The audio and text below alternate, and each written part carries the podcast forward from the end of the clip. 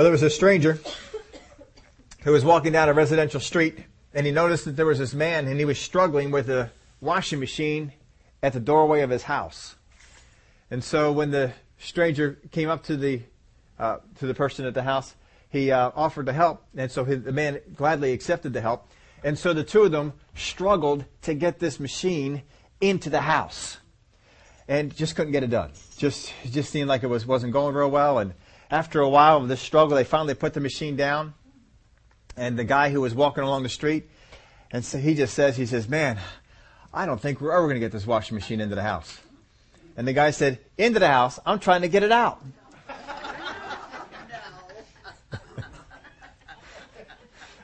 well, I mean, some things just seem like a struggle, aren't they? we need to get on the same page of things. We need to we need to make sure that we're going in the right direction because otherwise our progress is not all that visible. we want to be talking about here about tracking our progress as we've been into the series on fruitfulness. How many of you like those things? You know, we, uh, we all buy things online now, right? It's not pretty much everybody can get up there and do that. I like the places where you buy something online and then they send you the email and the email has a link and you can track it. Now understand this, I've done enough of them that you can track it if it's a UPS tracking number. You can track it if it's a FedEx tracking number. But if it belongs to the USPS, forget it. when that thing arrives, you will find out about it then. Because I have tracked more of them, they say, we're waiting for information on this. We have no idea what's going on. just, every time you go up there, we're waiting for it. No information is due. And then it arrives on your doorstep. Oh, there it is. But you know, if you have a UPS or a FedEx tracking number, I mean, you can tell, oh, it's over here in Nebraska. Oh, it's getting closer. It's over in Virginia. Oh, now it's being dropped off. It's over in Allentown or it's out in Westchester. And you can find, oh, it's on the truck today. It's supposed to be delivered today. Oh, and, and my guy usually comes by around this time. And you know right when it's coming, especially if it's something you're excited about getting, you can track that package and see it coming the whole way on over. And you know, we've advanced since then. I found out that there are programs you can get for your your little portable devices, and even your computer. And how many of you ever had somebody who's traveled by plane? You can track it the entire way. You can see exactly where it is over the United States. And so some people that I've had traveling, I've uh, I got their flight number and I punch it into my little program and I can see the, the you know has little little picture of their little airplane and it's just flying across the country and I can tell exactly where they are and and how they are and getting there. I'll find out you know they're going to be 10 minutes early, they'll be 15 minutes late or whatever it might be, you can see wherever they are. Oh, it's so much fun. Isn't it tracking good? Well, we want to talk about tracking our progress. We've been getting into the pruning process that the Lord Jesus has for us. We talked about uh, over in John chapter 15 how that Jesus is the vine. Not only is he the vine, he is the true vine. Any other vine is a false vine. He is the true vine. He's the one we have to be attached to. We found out that we are the branches. We are the ones who bear fruit. And that the Father is the vine dresser. We are not vine dressers. Jesus is not the vine dresser. The Father is the vine dresser. Jesus is the vine. And we are the branches. And so we get attached to him and he finds that we find out that we're to bear fruit. And if we don't bear fruit, we get cut off. So bearing fruit was important, but a lot of times people weren't always sure, am I really bearing fruit? I like to think I'm bearing fruit, but am I bearing fruit? So we spent some weeks on looking at what is the fruit and how can I tell if I bear it? And so we spent a lot of time on that to figure out those kind of things. But then we began to look at the pruning process that the Father goes through as being the vine dresser. Because those branches, it says in John chapter 15, those branches that bear fruit, he prunes that they bear more fruit. So he starts with a fruitful branch and then prunes it so that it becomes more fruit bearing. So if we are fruit bearing, he wants to make us even more fruit bearing. And so he prunes us. And so we've been examining this pruning process and looking at this and we, we saw some things. The negative side of pruning is when we have those, those faults, those sins, those things that hinder us. And certainly we can understand that, that he has to prune those things off. But then we progressed over to some other things and we found out that not only is the pruning process to get rid of the negative, but the pruning process is to add on the positive. And we looked at how some, some people had this. Peter was one example we looked at. And Peter was doing pretty well. He had grown pretty well. He was bearing fruit. And then the, the vision came to him. the Father began to prune him. And the vision came to Peter, and Peter said, Rise, or it was said, Rise, kill and eat. And the Lord was trying to expand him and show him some new things to get into. And sometimes the Father prunes us and he, he steers us in new directions. He puts us into, into new things. He adds things to us. Maybe it might be a language. Maybe it might be a particular talent. Maybe it might be a particular interest. Whatever it might be, He begins to steer us and to bring us into these areas. And so that these, these additions are put on us so that we can bear more fruit. He, God wants us to bear fruit. Oh, He wants us to bear even more fruit and be fruitful. Well, as I was praying about this aspect of the fruitfulness series, there were three things that came to me as far as the stages in the believer's de- development. Three stages that we will reach as a believer's development. Now, you can track yourself. You can track your own progress. And you'll be able to, by the time we're finished here, you will be able to identify what stage you are in. Because the stages are very visible. They're very easy to see. But there are three distinct phases that we will go through as far as our progress is concerned. The first stage we see in Matthew chapter 19. Matthew and the 19th chapter. Now behold, one came and said to him, Good teacher, what good thing shall I do that I may have eternal life? So he said to him, Why do you call me good? No one is good but one, that is God. But if you want to enter into life, keep the commandments. He said to him, Which ones? Jesus said, You shall not murder. You shall not commit adultery. You shall not steal. You shall not bear false witness. Honor your father and your mother. And you shall love your neighbor as yourself. The young man said to him, All these I have kept from my youth. What do I still lack? Jesus said to him, If you want to be perfect, go, sell what you have and give to the poor, and you will have treasure in heaven, and come follow me. But when the young man heard that saying, he went away sorrowful, for he had great possessions. Here is the first stage. This young man is in the first stage of development. Whether he got out of it after this, we don't know. But he's in the first stage of development. The first stage of development is what I need. When we are in the first stage of development, it's all about what I need. Now, this corresponds exactly along the lines of how we as humans develop. When a human being is born into this earth and you have a little baby, what is their focus? What I need. I'm wet, I want to be dry. I'm hungry, I want to be fed. I'm not happy, make me happy. right? I mean, that's pretty much how it is. They are focused on what they need. I'm ready to be up, so everybody else is up. I want to be entertained, entertain me. The, the whole focus on these little ones is what I need. Now, how many of us are trying to educate the little babies into getting out of that? No, when they, when they cry, what do you do? Now, are you being considerate of others?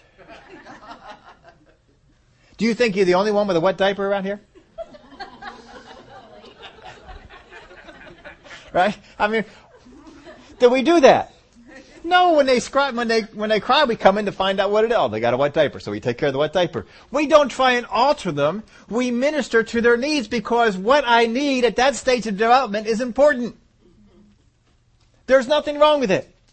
If they get to the age of you know, 13 and they're still in that what I need stage, how many know this is a problem? We're trying to, we are definitely working on getting them out of this. I know some of you are sitting there and say, I have a 30 year old. but we're just talking about this stage here right now. What I need. This man came and says, Now behold, one came and said to him, Good teacher, what good thing shall I do that I may have eternal life? People that are in this stage are looking at what do I need to do? What must I get? What must I pursue? What is wrong with me? What do I need? How can I grow? This is the first stage of development. Folks, there is nothing wrong with the first stage of development if you are in first stage development. If that's where you are, that's fine. The goal is to get out of it. But you need to get everything out of the first stage of development. There's nothing wrong with it. If you come across another Christian, newborn Christian, and they're in the first stage of development, they're focused on what I need. That's alright. Help them out.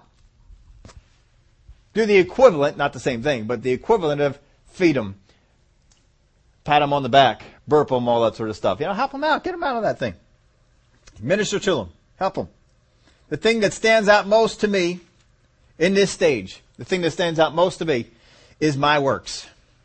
What I have done. And so when I come to God in prayer, I'm in first stage development prayers. When I come to God in prayer, I'm praying to God, God, I have, I've done this today.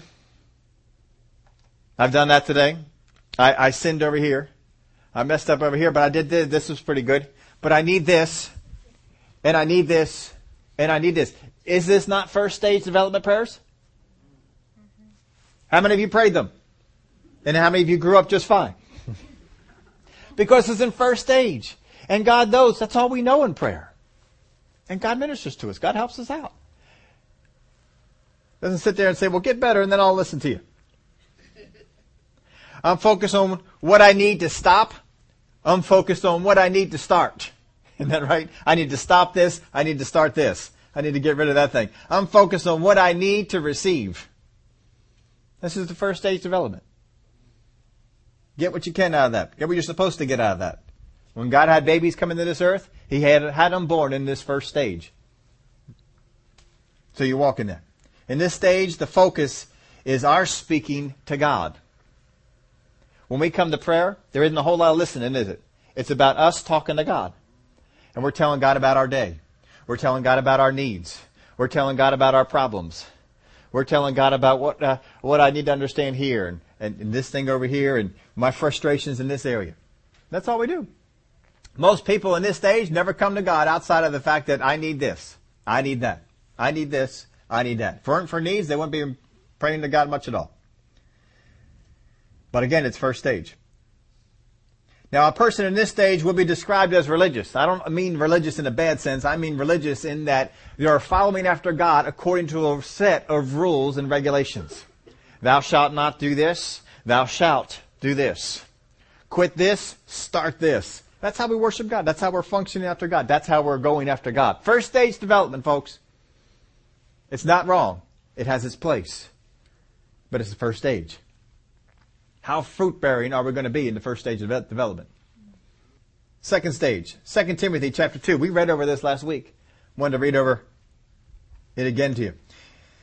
Be diligent to present yourselves approved to God, a worker who does not need to be ashamed, rightly dividing the word of truth. But shun profane and idle babblings, for they will increase to more ungodliness. And their message will spread like cancer. Hymenaeus and Philetus are of this sort who have strayed concerning the truth. am I in the right spot? Yep, okay. I thought maybe I skipped ahead of another chapter. Who have strayed concerning the truth, saying that the resurrection is already past, and they overthrow the faith of some. Nevertheless, the solid foundation of God stands, having this seal. The Lord knows those who are his, and let everyone who names the name of Christ depart from iniquity. But in a great house there are not only vessels of gold and silver, but also of wood and clay, some for honor, some for dishonor. Therefore, if anyone cleanses himself from the latter, he will be a vessel for honor, sanctified, and useful for the master, prepared for every good work. Flee also youthful lust, but pursue righteousness, faith, love, peace with those who call on the Lord out of a pure heart. But avoid foolish and ignorant disputes, knowing that they generate strife. And a servant of the Lord must not quarrel, but be gentle, able to teach, patient, in humility, correcting those who are in opposition if God perhaps will grant them repentance so that they may know the truth, and that they may come to their senses and escape the snare of the devil, having been taken captive by him to do his will. In this passage of scripture are all three stages of development. You can probably already pick out the first stage. As we go on through, you can go back on over to this passage and read through it again. You will see all the stages here.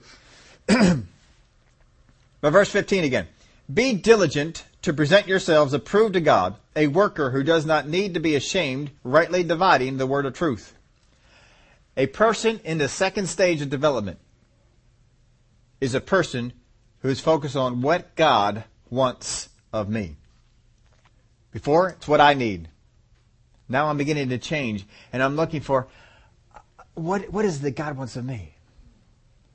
I know what I need, but beyond, what does God want of me? How does God want me to behave? How does God want me to operate myself? How does God want me to, to do things? That's the second stage of development. What does God want of me? In the human side, first stage, baby cries, gets what it wants. In the second stage, as we move on up, they begin to grow up and to find out what does dad, what does mom want of me? How many times have you seen the young kids as they grow up? They are trying to do what? Please mom and dad. Because their focus is changing from what I need to what does mom and dad want of me? What do they want? What makes mom happy? Oh, if I do the dishes, mom gets thrilled. If I cut the lawn, dad's ecstatic. Oh, this, I know what I can do. And we begin to focus on what does my mom and dad want. And as a Christian, we begin the second stage, we begin to focus not so much on what I need, but what does my father want of me? What is he telling me in his word that he wants? How does he want me to behave? How does he want me to, to help people? How does he want me to, to, to view the world? How does he want me to speak? How does he want me to pray? I've been coming to God and saying, I need this, I need that, I need this. But God, how do you want me to pray? And you see this in the disciples because one time the disciples came up to him and they said, Jesus, teach us how to pray. What, do they not know how to make requests? Everybody knows how to make requests, don't they? What do they want? No, we want, there, there's something more there. Prayer. Teach us how to pray. Teach us how to, we know how to, to speak to God. But what does God want? In order for that, we have to know how to, how to pray because prayer is a conversation with God. Prayer is not speaking to God. Prayer is a conversation. It's a conversation. How, do we have this conversation? We're watching you, Jesus, and we're seeing that, that you hear things from the Father and you say them. In fact, you had told us that. What I hear from the Father, I say. I speak what He says. Uh, and you get this in these times of prayer that you have. How is it that you pray and that you not only speak to Him, but that He speaks back to you? Can you teach us how to do that? Can you teach us so that we can walk in that way? See, I'm leaving the first stage. And I'm entering into the second stage. What is the Father want? What does God want? What God wants of me? Over in Galatians chapter 3, verse 26. For you are all sons of God through faith in Christ Jesus. How many? That doesn't mean everybody in the world. That means everybody that he's writing to, which is the church. For you're all sons of God through faith in Christ Jesus. For as many of you as were baptized into Christ have put on Christ. There is neither Jew nor Greek, there is neither slave nor free, there is neither male nor female, for you are all one in Christ Jesus. And if you are Christ, then you are Abraham's seed and heirs according to the promise. So, we're all born again, we're all part of the family, and we're all heirs. Those that have received Jesus Christ, those that have believed in Him through faith. Verse 1 of chapter 4. Now I say that the heir as long as he is a child, does not differ at all from a slave. Is the child a slave? No, but he doesn't differ from a slave. Though he is master of all, he, but he is under guardians and stewards until the time appointed by the Father. Even so, we, when we were children, were in bondage under the elements of the world, but when the fullness of time had come, God sent forth his Son, born of a woman, born under the law, to redeem those who were under the law, that we might receive the adoption as sons. How many of you all know that we've been adopted into the family of God? You would be wrong. I don't know about you, but I was born into the family of God. Weren't you? Well, how can you be born into the family of God and adopted into the family of God? Obviously, the Word of God conflicts. We ought to just throw the whole thing out. Come on, really. Either you are born into the family or you're adopted. When we became a Christian, we get born into the family or we adopted? We were born again. So therefore we are born into the family of God. So why is he talking about adoption? Because the word here is huiothesia, which means the placement of sons. We don't understand it because we don't have the same ceremony. Today they call it the bar mitzvah. But back then it was, it was this particular ceremony. And what you had was, you had a son who was born in the family who was an heir, but differed no, no different than a slave which means he had no right to what he had as inheritance. No right to it. It was his, but he couldn't touch it. Because he was a child. And so what you had was the ceremony of the, the adoption of sons, the huiothesia, the son placing, in which you took one who was born as a son and placed him into the position of a son. So we as Christians, what Paul is using, he's using their terminology for what they understand as Jewish folks, or the time, uh, time in that they were there. And he's saying it's this way. Just as you were born into a family, but you couldn't tap into the inheritance until you were placed into the position as a son. In the same way, spiritually, it goes exactly the same way. You have the inheritance of God at your disposal, but as a child, you can't touch it. But when you become a son, ah, now things are different. You are born into the position of a son, but you have no rights as a son of God, child of God, until you are placed into that position. And once you are placed in that position, then the inheritance is yours. Do you remember the parable of the prodigal son? You remember the, the son who went astray came to the father and said, Give me what is. You know why? Because he had gone through the ceremony, he had been placed in the position of a son, and he had every right to it. Up until that point, he did not have the right to it. But from that point on, he had the right to it. It was his. And so he said, Give me what is mine. And he took what was his and he went off. And we know the rest of the story and how he had lived and things that he had done. So an heir, as long as he is a child, does not differ at all from a slave, though he is master of all. Verse 2, but is under guardians and stewards until the time appointed by the father. So what happens is they have guardians and stewards, and they're put around to help train up the child, help the child understand how to act as, a, as an heir, how to be responsible with the money because once he gets it, once he's put in that position, he can do anything he wants to with it. We want to make sure we don't have people that just run amok and just waste it. We want to train them right because that's their inheritance. Even so, we, when we were children, were in bondage under the elements of the world. Even so, we, children, are you born again? You wouldn't be a child if you weren't born again, would you? As a born again child, first stage of development, you are under stewards and guardians. In other words, you have a religious relationship. It's a list of do's and don'ts. What am I supposed to do? What am I not supposed to do? Those lists of do's and don'ts are your guardians and stewards. Trying to train you up, trying to point you in a direction to get to a place where you will be a son. A son. But when the fullness of time had come, God sent forth his son, born of a woman, born under the law, to redeem those who were under the law, that we might receive the adoption of sons, the placing of sons. And because you are sons, God has sent forth the Spirit of His Son into your hearts, into our hearts, crying out, Abba, Father. Therefore, you are no longer a slave, but a son. And if a son, then an heir of God through Christ. But then indeed, when you did not know God, you served those which by nature are not God's. But now, after you have known God, or rather are known by God, how is it that you turn again to the weak and beggarly elements to which you desire again to be in bondage? You observe days and months and seasons and years. I am afraid for you, lest I have labored for you in vain. So they first all came out of a heathen existence, but then they came under a childhood. A, they were sons. They were born into the kingdom, but they were no different than the slave. But the goal was to get past that and to go beyond that. And they did. No longer under stewards. No longer under these guardians. The law was not to be used anymore to train you up because now we have the Holy Spirit. And he says, now you're going back to these things. Now you're going back to this, this area. We don't need to go into that, into that spot. We need to walk in the area of sons and become sons. The thing that stands out in the most, uh, in, in this one, is God's works.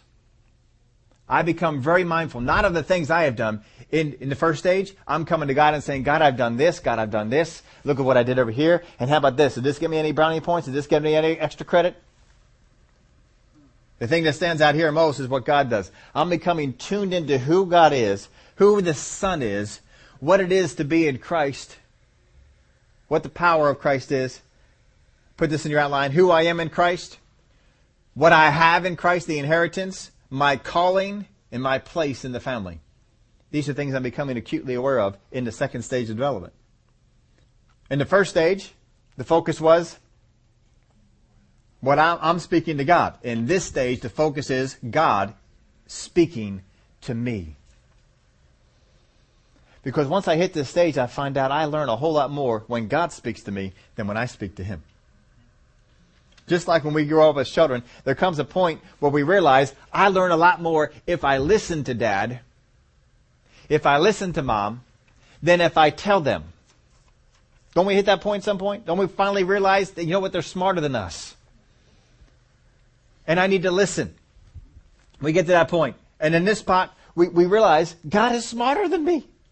I need to listen. I need to hear what he has to say. God's speaking to us. A person in this stage would be described as sincere. They have a sincere sincereness about their faith. There's a genuineness that is there about their faith that you don't see before. Because before you're just listen, living up to a bunch of rules and regulations that's not real. But now you're hearing from God. God's speaking to you. You're, you're saying, God, what is it that I need to do to, to, to walk into your will, to walk into calling? I, I want to walk after, I want to please you.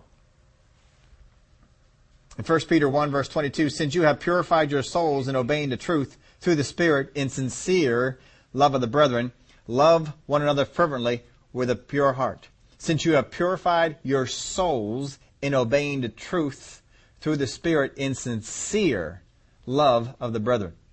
Love one another fervently. This sincerity will have an effect on you. But that's the second stage of development. First stage, I'm speaking to God. I'm not doing this, I'm doing this, but you only get so far. Ah, but the second stage, I'm listening to God. I'm hearing from God. He's speaking to me. I'm finding out who I am in Christ, what I have as the inheritance. John chapter 4. John chapter 4. In this one, we're going to find out the third stage. Therefore, the, when the Lord knew that the Pharisees heard that Jesus made and baptized more disciples than John, though Jesus himself did not baptize, but his disciples, he left Judea and departed to Galilee. But he needed to go through Samaria. So he came to a city of Samaria, which is called Sychar, near the, the plot of ground that Jacob gave to his son Joseph. Now Joseph, or Jacob's well was there. Jesus, therefore, being wearied from his journey, sat thus by the well. It was about the sixth hour. A woman came to draw water. Jesus said to her, Give me a drink, for his disciples had gone away into the city to buy food. And the woman of Samaria said to him, How is it that you, being a Jew, ask a drink from me, a Samaritan woman? For Jews have no dealings with Samaritans. And Jesus answered and said to her, If you knew the gift of God, and who it was, or who it is, who says to you, Give me a drink, you would have asked him, and he would have given you living water. The woman said to him, Sir, you have nothing to draw with, and the well is deep. Where then do you get that living water? Are you greater than our father Jacob, who gave us the well and drank from it himself, as well as his sons and his livestock? And Jesus said to her, Whoever drinks of this water will thirst again. But whoever drinks of the water that I shall give him will never thirst. But the water that I shall give him will become in him a fountain of water springing up into everlasting life. The woman said to him, Sir, Give me this water that I may not thirst, nor come here to draw. Jesus said to her, Call, or go call your husband and come here. And Jesus answered and said, I have no husband. Or, I'm sorry, the woman answered and said, I have no husband. And Jesus said to her, You have said well, I have no husband. For you have had five husbands, and the one whom you now have is not your husband. In that you spoke truly. The woman said to him, Sir, I perceive that you are a prophet. Our fathers worshipped on this mountain, and you Jews say that in Jerusalem is the place where one ought to worship. Jesus said to her, Woman, believe me, the hour is coming when you will neither on this mountain nor in Jerusalem worship the Father. You worship what you do not know. We know what we worship, for salvation is of the Jews. But the hour is coming, now is, when the true worshippers will worship the Father in spirit and in truth. And the Father is seeking such to worship him. God is spirit, and those who worship him must worship in spirit and truth. The woman said to him, I know that Messiah is coming, who is called Christ. When he comes, he will tell us all things. Jesus said to her, I who speak to you am he. I'll tell you what, how many people that Jesus ministered to did he ever say that to? How many Jewish people did he ever come up to and say, I'm whom, whom is speaking to you, I'm him? He doesn't do that, does he? But here he, he kind of breaks rank and he, he does it. He, he speaks, I'm, I'm the one. You say you're looking for the Christ? I'm in. I'm the one. I'm the one. And with that, you know, she of course left and, and went into the city. But this woman is not in her third stage of development. I didn't think you uh, really thought that, but in the third stage of development, we are focused on what others need. What others need. First stage of development, I'm focused on what I need. Second stage of development, I'm focused on what, what does God want. Third stage, what do others need? What do others need? That's my focus. As we look at this story, we see that first off, Jesus had water to give, didn't he? He had water to give. And he said, I'm going to give you water that will spring up in you. Fountains of living water. Fountains of living water. Now that's the third stage of development, folks. Because in first stage of development, it's not a fountain. In the second stage of development, you're looking for it. You know it's out there, but it's not quite there yet. But then the third stage, now it's a fountain. And in the third stage of development, you will put yourself in places, in positions, to minister to other people, even though you don't know why. You don't know what to say. You don't know how to say it. Do you remember we looked at Peter and how Jesus, or how Peter was sent to, uh, to the home? And they, they sent for him, and they knew all the details. Where he was, what his name was, and they sent for him. And, and Peter knew who was coming, how many, and where they wanted him to go. And he went, and when they get there, Peter's expecting, y'all have some questions for me, and they say, we expect you to have some answers for us. Yeah, I do. Uh, what's, your, what's your questions? We don't have any questions. We just, we were told to get you. And apparently, Jesus left out the detail of what was supposed to be said. But it's okay because you know what was inside of Peter? A fountain of living water. A fountain of living water. And it gushed up. And just as Jesus was able to minister to this woman and speak to her needs, speak to what was going on, because she's, if anything, she's getting close to the first stage of development.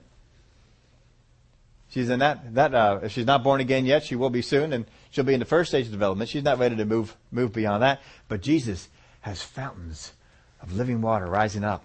And he said, if you knew who you were talking to, you'd ask of me to give you water because I got some special water. And she heard it all naturally. Because people in first stage of development can't hear spiritual truth. They hear it all naturally. You tell them something spiritual, they hear it natural. Oh, I'm not supposed to do that. Oh, I'm supposed to do that. No, no, no, no. Remember the disciples are in the boat? And Jesus said, beware of the leaven of the Pharisees. And they turned to each other and said, it's because we didn't bring any bread. Knew it. Should have brought bread. And Jesus turned on and said, we just got done feeding 5,000 people, 5,000 men, their wives and their kids. And then we fed 4,000 other men, their wives and their kids. And you're concerned because there's no bread amongst 12, 13 of us? Really? Do you not get it yet? You think I am concerned that we didn't bring bread? I haven't shown you that's not what we're after here? Come on, get with it. It's about time you start hearing spiritual truth in spiritual ways instead of hearing spiritual truth in natural ways. First stage of development, you hear spiritual truth in natural ways. Second stage of development, I hear spiritual truth in spiritual ways. And third stage of development, I take spiritual truth and they explode on the inside of me to provide water for other people.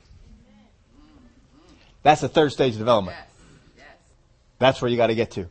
Jesus is just sitting there and the water explodes on the inside of him and it comes out and he ministers to this woman. He tells her stuff. All sorts of things. He speaks to her and sends her excited back into the city to go get some more people. And they go back and they get some more folks. Let's take a look at some more of the of this passage. And at that point his disciples came and they marveled that he talked with a woman. Yet no one said what do you seek or why are you talking with her? And the woman then left her water pot, went her way into the city, and said to the men, Come see a man who told me all things I ever did. Could this be the Christ? And they went out of the city and came to him. In the meantime, his disciples urged him, saying, Rabbi, eat. And he said to them, I have food to eat of which you do not know. You see, people that are in the third stage can feed off of doing the will of the Father. And people in the first and second stage have no idea what that is, is like, but people in the third stage, they know what it's like to do the will of the Father. And there's a satisfaction that comes from that, that food itself won't give you. And Jesus said, I got food that you don't even know of. And so, again, they're hearing spiritual truth, naturally. Therefore, his disciples said to one another, Has anyone brought him anything to eat? When did you guys come back early? Give him something to eat that we didn't know about? And Jesus said, Then my food is to do the will of him who sent me and to finish his work. Do not say, There are still four months, and then comes the harvest. Behold, I say to you, Lift up your eyes and look at the fields, for they are already white for harvest. And he who reaps receives wages and gathers fruit for eternal life, that both he who sows and he who reaps may rejoice together. For in this the saying is true, one sows and another reaps. I sent you to reap that for which you have not labored. Others have labored, and you have entered into their labors.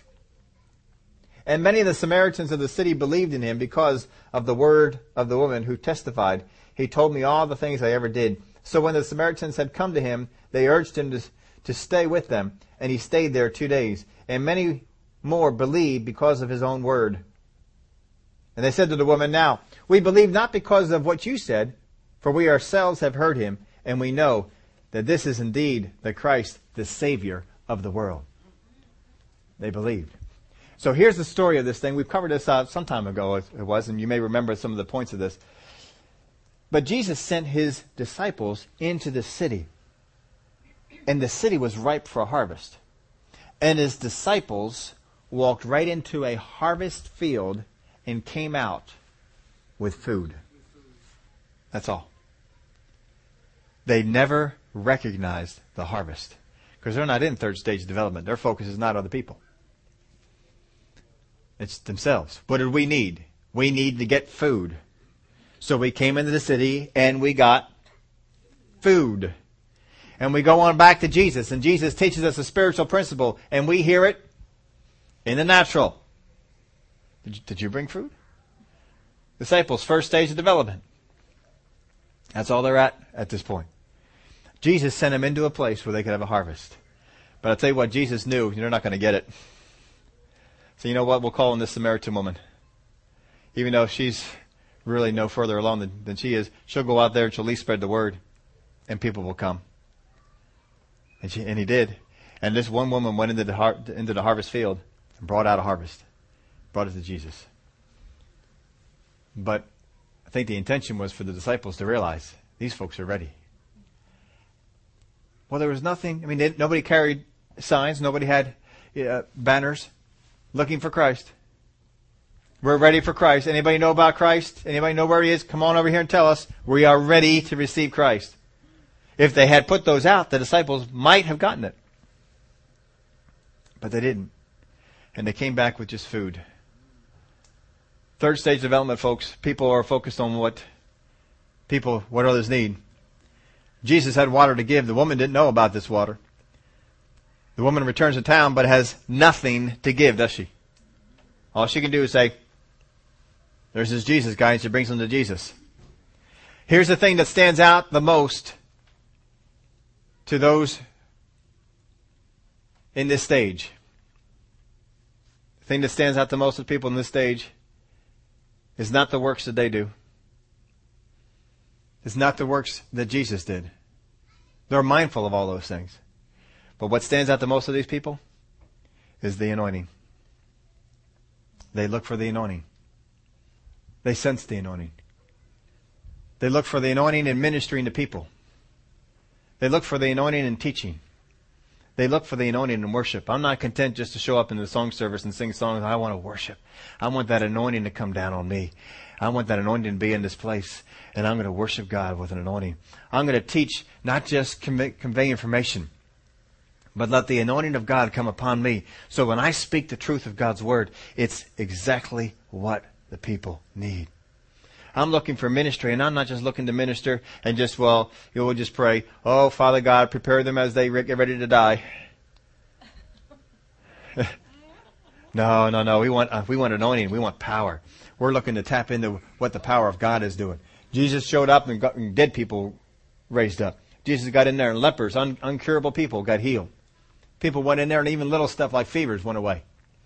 He's ready. He's ready to minister. But there's an anointing. Jesus said when he started his ministry, he got in there that what was upon him? The anointing. The anointing. People that are in third stage of development, folks, are very conscious of the anointing. Very focused on the anointing. They're looking for the anointing. They're hungry for the anointing. They want the, to be around the anointing. They want the anointing to be on the inside of them.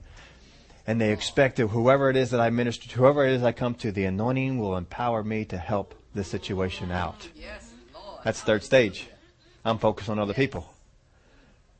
I'm focused on. See, I, I, don't have to pursue what is the will of God. I don't have to pursue what is my needs here, because I know the will of God. I pursued that. I got that in second stage. I know what the will of God is here to do, and I'm looking for the anointing. Where is the anointing? Now, people can sometimes shut down the anointing, and Jesus ran into that. But you're focused on the anointing. In this stage, the focus is our speaking to others. Before it was our speaking to God. Second stage, God speaking to us. Here, our speaking to other people. And we expect because of the anointing, it's going to be not just our words, but it's the words of the Holy Spirit. It's anointed words that come out of us. We said that the person in the second stage was sincere. Person in the first stage was more of a religious person. But if here in third stage, word I would put on this, zealous. There is a zeal that comes upon people when they are in third stage. That they cannot get enough of God. They cannot pursue enough of God. They want everything. They, they want God to work through them. They're looking for opportunities.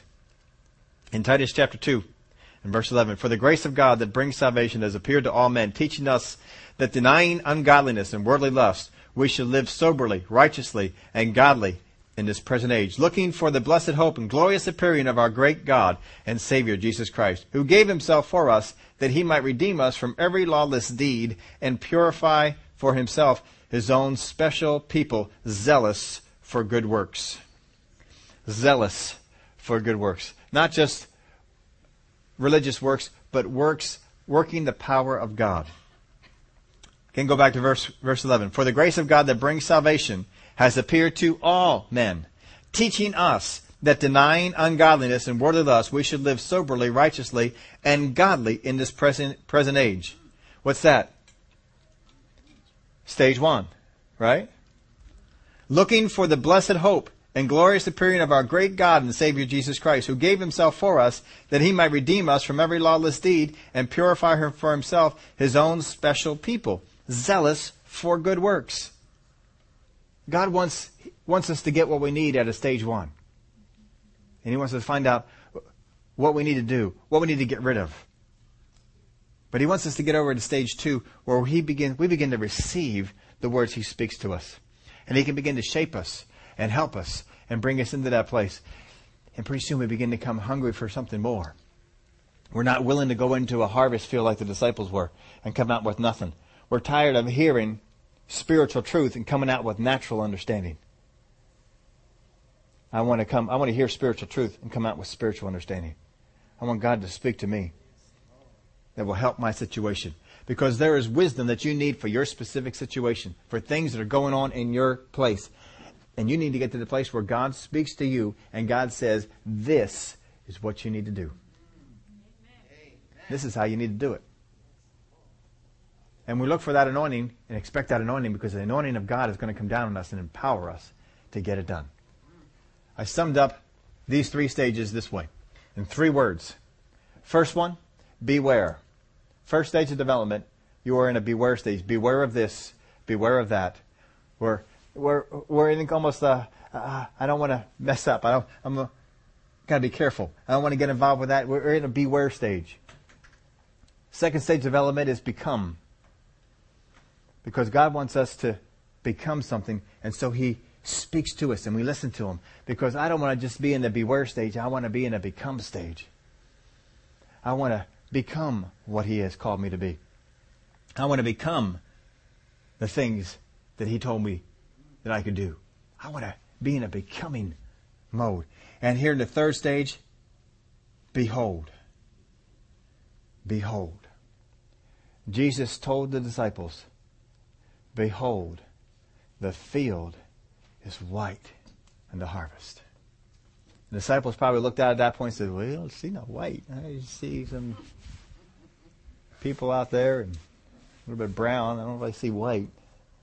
What is he talking about? White. I mean, I, behold, the fields are white and the harvest. We need to get out of our beware stage and, and get out of it what you need to. Get into your becoming stage. And if you're in the becoming stage, get ready to move over to the behold stage. Because not only do you behold the field is white and the harvest, but when Jesus speaks spiritual truth, you can behold the understanding of what he speaks. Behold. When God leads you into a thing and he has a calling for you, you can behold what it is that he's called you to. And life becomes exciting. In the first stage, the beware stage, it's tough to maintain a Christian life with all the opposition that comes against you when all you're doing is not doing this and pursuing that. The Word of God told us that opposition would come, persecution would come for the Word's sake. That because of the Word that is in us, persecution would come. And if you just stay in that first stage of development and all you have is a bunch of lists of rules and regulations, it's only going to get you so far. You get into the second stage, you got a lot better shot. Because now you're hearing from God and God's speaking to you and you can, He can develop you. You can, you can survive a whole lot better at the second stage. But oh, to get to the third stage, the behold stage, when God speaks something and behold, the world opens up. Where God says one sentence into your life and you have huge amounts of understanding. Fast revelation comes to you. Oh, this is good. This is good. This is where we need to be. There was a story of a little boy and he uh, fell asleep and fell out of his bed, plopped on the floor. Well, you know, as a parent, you hear when the kids fall on the floor, and you heard the thump. And so the dad came on in to check on the little boy, and he found the little boy on the floor. So he picked the little boy up and he put him back into the bed. He said, "He said, son, son, what happened?" And he said, "Dad, I fell asleep too close to where I got in."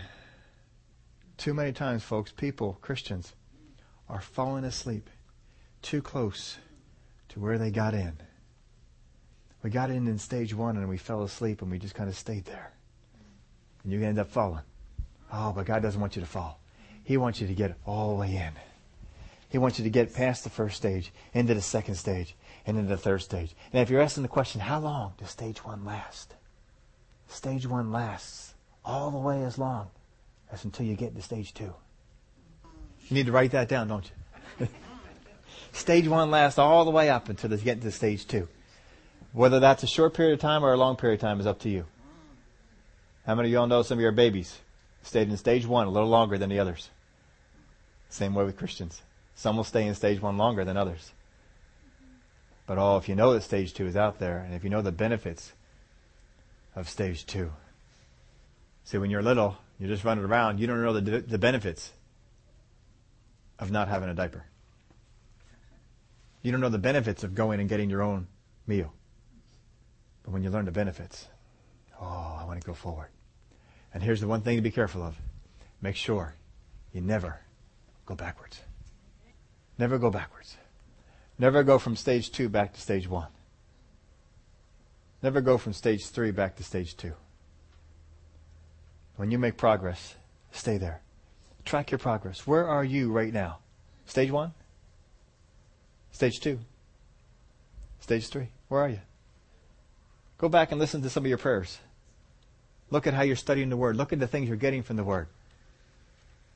Where are you? It's not hard to track.